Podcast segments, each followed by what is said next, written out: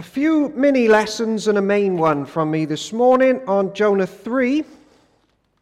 And the main point is for us in church to remember that our God lives and he reigns and is seated now, um, reigning over all, and he saves. And he saves people in Jonah 3 and he saves people in 2023. And it's happening in cities across the world at the moment. People are turning to Jesus and being saved, and it can happen in Cardiff. So my job is to fire us up with confidence in the Lord God who's alive, isn't he? Okay, that's the end of the sermon. Good job done. I overheard one of my sons say yesterday to his mother, not in earshot of me, I don't want to be a Tottenham fan. It was forced upon me by dad. Do you know why he said that? Because he's got no confidence in Tottenham, and all of his friends are Liverpool fans and Barcelona fans, and they've won things, and poor old us. My son doesn't have any confidence, but we mustn't be like that as Christians. We can have confidence that the Lord God can save Cardiff. And in chapter 2, Jonah prays two prayers. The first one is this Help! And then the second one is this How may I serve you? And here's the first mini lesson as we share Jesus in Cardiff. Um, do you feel that you've gone too far and you can't join in the great kingdom of God and the movement of the Lord Jesus across the world? Rubbish. Um, there's hope for everyone listening here and at home, no matter what you've done in your life. You can pray now in your seat, Help, I'm lost. And He will save you. And then you can pray another one, How may I serve you? There's fresh grace this morning to serve the Lord. That's why we come to church, to confess together and grow together. And that's what Jonah does. And he goes off to Nineveh in verse 3. He walks 500 miles. Would he walk 500 more? Five to 700 miles, actually, if you put in the hills. And it takes him three days, and that's important because in the Bible, really important things happen on third days in the Hebrew scriptures. So we know something exciting's happened. So that was mini lesson number one. You can all have forgiveness now and new hope and get serving God in church in the movement that lasts forever. And Jonah's off to Nineveh, and we're off to Cardiff. And now here's mini lesson two get your spirit right when you share Jesus in Cardiff. Faith in action, but get your spirit right. Now, spot the difference. Chapter 3, verse 2, and chapter 1, verse 2. What was the difference? The shrewd among you will have seen it. Did you see it? Here's chapter 1, verse 2. Jonah, go and proclaim against the city. Here's chapter 3, verse 2. Jonah, go and preach to the city. Isn't that interesting? Did you spot the difference? You preach against it. You preach to it. What does that mean? It means this. When we share Jesus in the city to our loved ones, and we must, and it's an honor, our attitude must include the whole truth. And sometimes that will feel like, oh, they're against me or I'm against them because it's awkward to share the Bible. But you've also got to do it for people. Jonah's got a package deal here. It's like you're going to say things which is awkward, but make sure you're for them. This is all one deal now, the Christian message. Stand, but be for people. Love them. This is for the best. So make sure your, city, uh, your spirit is right. Our commission in this city is to be for people. And yes, to stand against evil and sometimes point things out in our own lives and our loved ones' eyes, lives that are evil. But when we do it, it's for their good because we want the very best for them. So, how is your spirit this morning to non Christians, to the most evil people in the city? How is our spirit? See, Jonah, he's sent and it's going to disturb Nineveh. It's awkward. They're going to have to really be shaken to the core. And it's a bit like going to the gym. Um, you've got to lift a weight, and nobody likes it. But it sort of feels good as well. You get the weight is for me. I'm going to lift this thing now, and it's going to be, oh, it's like it's against me, but it's also sort of for me. I understand. You get the sort of nuance here against and for. Or you go to a doctor, a surgeon, and nobody celebrates whilst the surgeon's doing his thing, but afterwards, You know, you got a new hip, you're back on the dance floor. So the surgeon was against me, but he's also for me, or I'm back in the bowls club and could do this. So he was against me and he was for me. That is the message and style of the Christian uh, here in Jonah 3 and for us as well. The city needs us to stand and point the way to God, but in a way that they just know we love them as well. Because the Lord God loves people, and you're to be little replicas of Him. So that was mini lesson two. Get your spirit right. Um, what is this sort of awkward weightlifting gym session that Jonah's going to say? It's this Nineveh in 40 days is all over for you. You've got six weeks, and then it's curtains. And that's not an easy message to share. It's not popular then. If you come to Christ to be popular, you're not going to be popular. You're going to be Billy No Mates sometimes. It's awkward. It's over for you in 40 days. There's always been awkward to invite people to church. By the way, we're in chapter 3 now of Jonah. Have you invited anyone to church in this series of sharing Jesus in the city. There's a meal at half five tonight, and they can come to that. So ask your friends. It can't all just be on me and the elders to invite people to church. Get them. It's awkward, but be for them, because it's good to hear about Jesus. Now, here's mini point number three cities are great.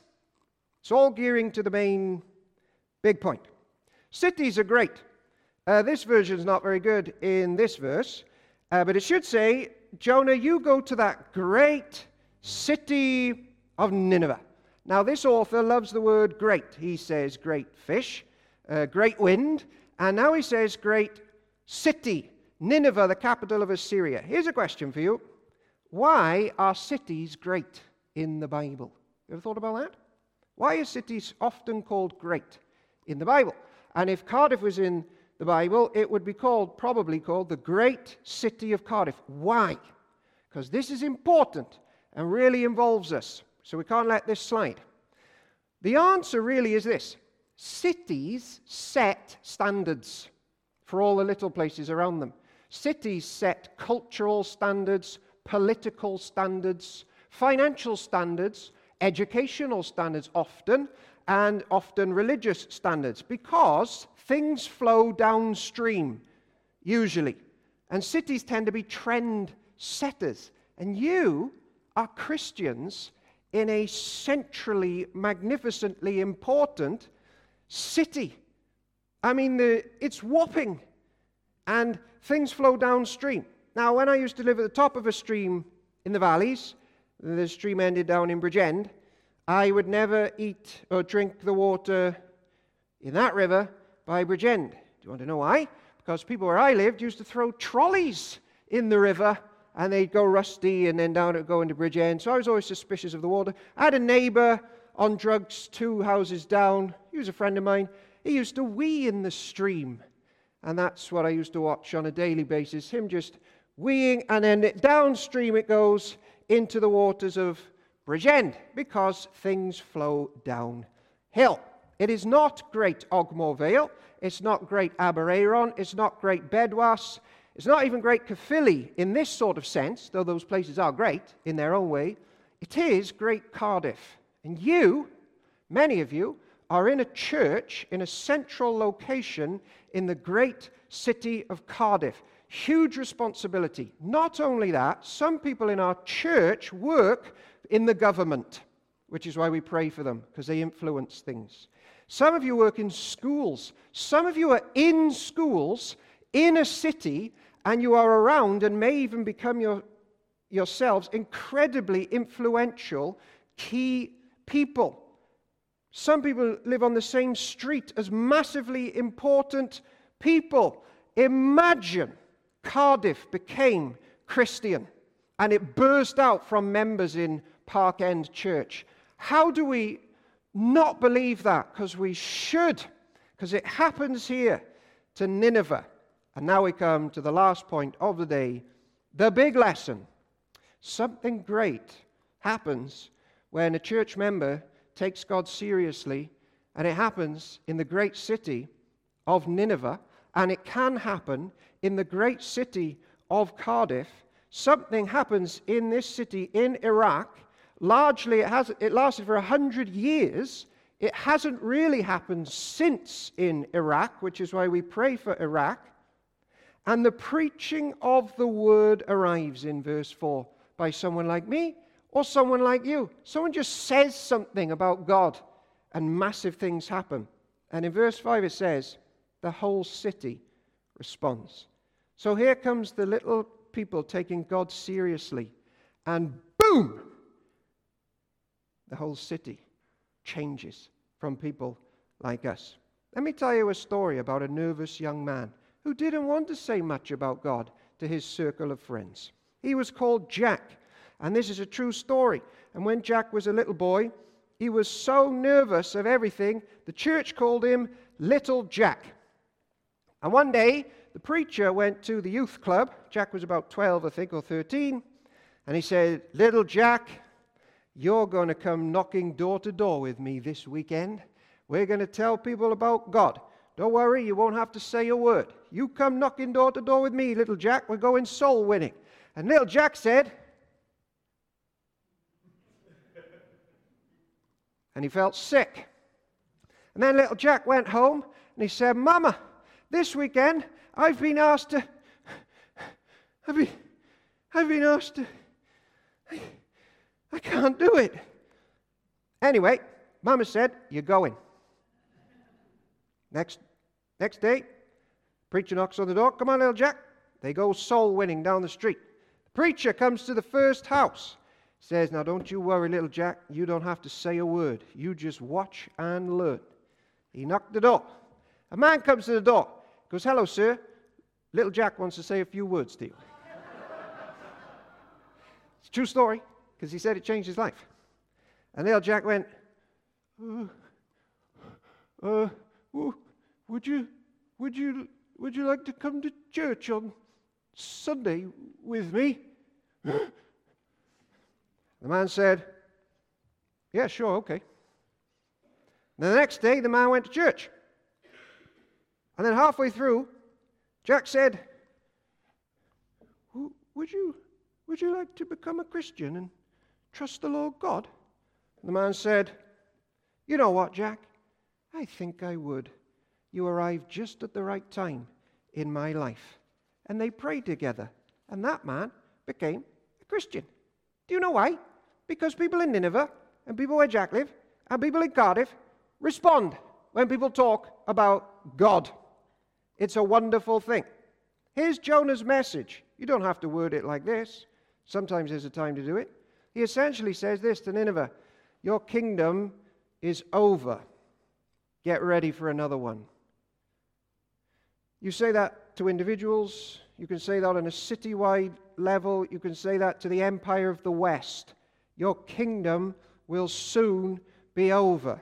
I know it sounds like you're in a weightlifting session with me at the moment, but this will be good. Now pay attention. You are soon to enter a world that never ends. Your mini kingdom is over. Don't live for that one. Are you ready for the world to come? That's his message. That's our message. In this world to come, there's another king. So it can't be you anymore. You have to repent and bow the knee to this king. And that's good for you because he's a good king. He'll take care of you better than you or your other little kingdom ever could.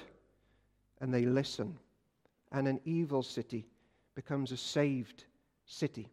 And in 2023, people are still listening and it can be Cardiff, and it can be Caerphilly, and it can be Bedwas. In the 18th century in Great Britain, it was a rotten time. There was the gin craze. It was causing ruin on many levels. There was cockfighting and gambling and prostitution running rife. And then arrives a little chap called John Wesley, and the whole country has changed forever. In 1859, Wales was in a bad state. Along came a little chap called Dafydd Morgan, and the whole country listened and was changed. In 1904, Wales was in another bad state, and a little chap arrived called Evan Roberts, and he preached about God, and the whole city, the country, was changed forever. And he used to sit in the back pew before he died of this church. Did you know that? And in 1949, in the Isle of Skye in Scotland, it was in a bad way. And then a little chap called Duncan Campbell arrived. And he started preaching about God and the world to come. And the whole island and the one next to it was saved. Because the best bit about this whole chapter is people believe God. And that's amazing. And we could be part of that. It's funny, we're just like postmen handing a letter on. That's what Jonah does. Here's a letter from God. You need to get ready for the world to come. He's amazing. Get on board. And some way and somehow, when we hand that letter over, Jesus works and his spirit works and people get saved. And it's like you can hear the same thing for 19 years, and then one day when someone hands you the letter, the Spirit of God is moving at the same time, and it's like scales fall down your eyes. I remember when I was 19 and I became a Christian, and all these old ladies started coming towards me and saying, We've been praying for you for 19 years. And that's why we don't give up on people. Because sometimes when we preach in our cities and our circles of influence, suddenly people change and they get it. So don't give up on people you've been praying for for a very long time. Jonah chapter 3 says, People heard, not Jonah, God. God's on the move. God's on the move. 120,000 people saved. By my maths, which is often wrong, that's about a quarter of Cardiff. Even the animals are involved in this one. You know, in weddings, when you decorate the car as well, just get everyone involved in this good news. Get the animals involved. Romans 8 says, for you pet lovers, they're going to be changed as well. So definitely get the animals involved. The whole city becomes a giant church. Even the animals are on board. A couple more things before I wrap this up, just in case you're worried. The king enforces the laws. A good translation is he shares this message by his authority. A bad translation is by his decree. This isn't Sharia, this isn't forced. That's important. The meaning here is those in influence. You know, when they encourage people to put a black armband on in a football match, or they ask someone to clap for two minutes for someone. It's that kind of authority. But it's based on the whole city, in verse 5, has already responded to the preaching. Jesus says people respond to the preaching. This is a giant move of God. It's not being forced from politics. People aren't being held at knife point to turn to the living God. It's the preaching from regular people like us just telling people about what we did on Sunday and what we learned about God and how our faith helps us get through difficult times. It's that type of stuff. It's saying, This kingdom's passing. Can I tell you about one which is going to last forever? It's that type of stuff. So 120,000, a quarter of Cardiff, that's some of you going home and finding for the first time your loved ones are now ready for heaven. They're ready when they weren't before, and they're becoming like Christ. They are ready to face death. They've met God. That's the power of the gospel. 120,000 people, and here's why it matters as I close because 160,000 people are going to die today. And Park End is here to help people get them focused. 40 days. Some people have got less than 40 minutes before they enter eternity. Some people have got less than 40 seconds. And so I close with this exciting point again. This the power of the cross. Christ became sin for us, and that's power. And there are Ninevites in glory now because church members shared that wonderful news that Christ saves lost people. And a few of our church members this week and last week are now with the Ninevites, praising the Lamb who was slain for sinners. Now, wouldn't it be wonderful if many, many more join that kingdom? In the name of the Father and the Son and of the Holy Spirit. Amen.